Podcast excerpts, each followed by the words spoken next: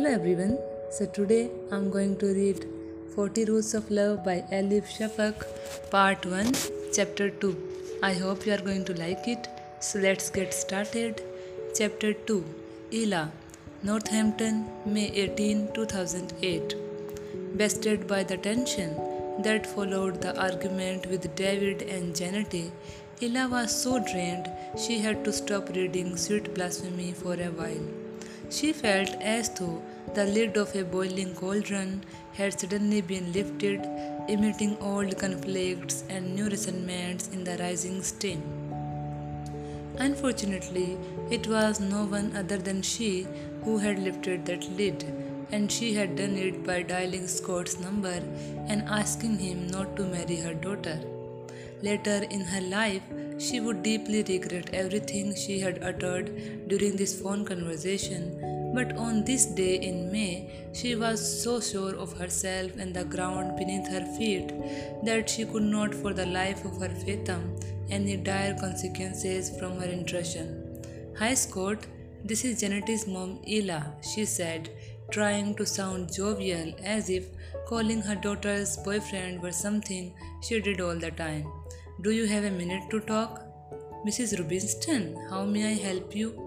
Scott stammered, surprised but ever so civilized. And in a no less civilized tone, Ella told him that although she had nothing against him personally, he was too young and inexperienced to marry her daughter. Upset as he might be to receive this call now, she added, someday in the not so distant future, he would understand and even thank her for warning him in time.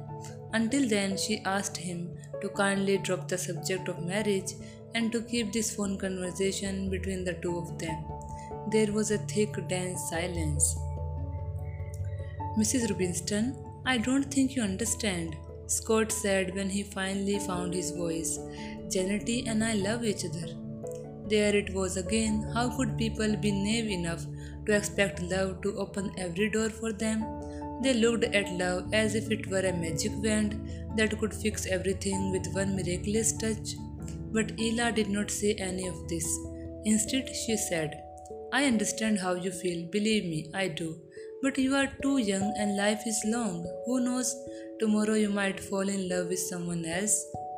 "Mrs. Rubinston, I don't want to be rude, but don't you think the same rule applies to everyone, including yourself? Who knows, tomorrow you too might fall in love with someone else." Ella chuckled louder and longer than she intended. "I am a married woman. I have made a choice for a lifetime. So did my husband. And that's exactly my point. Marriage is a serious decision which needs to be considered very carefully. Are you telling me not to marry your daughter who I love because I might love an unidentified other in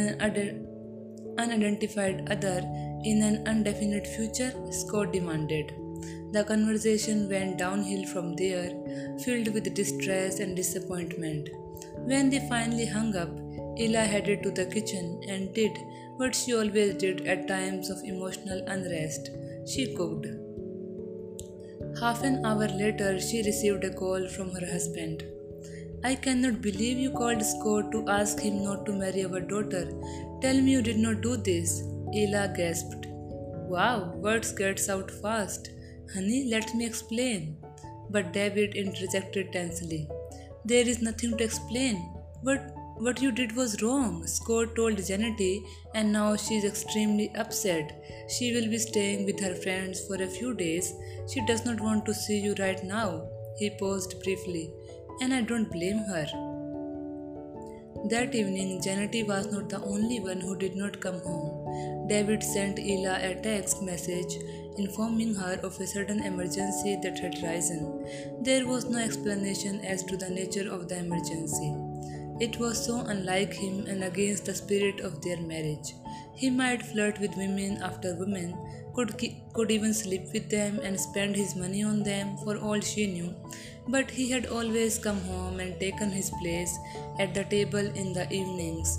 No matter how deep the rift between them, she always cooked and he always ate gladly and gratefully whatever she put on his plate. At the end of each dinner, David never failed to thank her, a heartfelt thank you that she always took be a coded apology for his infidelities. She forgave him, she always did. This was the first time her husband had acted this present, and Ella blamed herself for the change. But then again, guilt was Ella Rubinstein's middle name. When she sat at the table with her twins, Ella's guilt gave way to melancholy.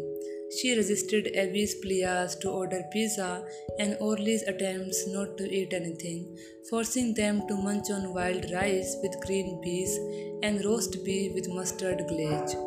And although on the surface she was the same hands-on, concerned mother, she felt a surge of despair rise in her, a sharp taste in her mouth, sore like bile. When dinner was over, Ella sat at the kitchen table on her own, finding the stillness around her heavy and unsettling. Suddenly, the food she had cooked, the outcome of hours of hard work, seemed not only dull and boring, but easily replaceable. She felt sorry for herself. It was a pity that at almost 40, she had not been able to make more of her life. She had so much love to give, and yet no one demanding it. Her thoughts turned to Sweet Blasphemy. She was intrigued by the character of Shams of Tabriz. It could be nice to have someone like him around, she joked to herself. Never a dull day with a guy like him. And somehow the image that popped up in her mind was of a tall dog. And somehow the image that popped up in her mind was of a tall, dark-looking, mysterious man with leather pants, a motorcycle jacket, and black hair that fell to his shoulders, riding a shiny red Harley Davidson with multicolored tassels hanging from the handlebars. She smiled at the image, a handsome, sexy Sufi motorcyclist riding fast on an empty highway. Would not it be nice to get picked up while hiking by a guy like that? Sorry, my tongue is slipping. Ella then wondered what Shams would see if he read her palm. Would he explain to her why her mind turned from time to time into a cavern of dark thoughts? Or how come she felt so lonely even though she had a large, loving family? What about the colors in her aura?